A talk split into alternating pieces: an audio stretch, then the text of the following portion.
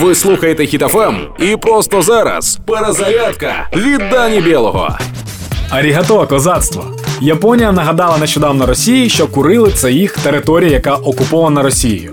А нещодавно ще й Польща згадала про Калінінград. Калінінград взагалі окупований з часів Другої світової війни.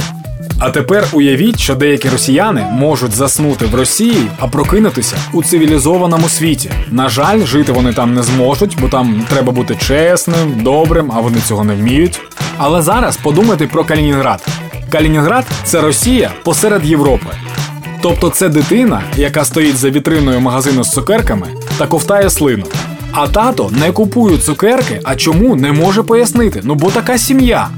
І у той час, коли в Росії нема нормального інтернету, щоб бачити, як добре в Європі, люди в Калінінграді можуть у вікно подивитися і побачити, як добре жити в Європі.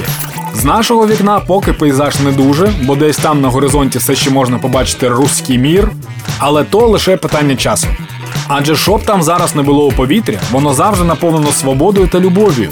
Тож вдихаємо на повні груди, тримаємо курс на перемогу, підтримуємо одне одного та слава Україні! Проект Перезарядка на хітафам від Дані Білого.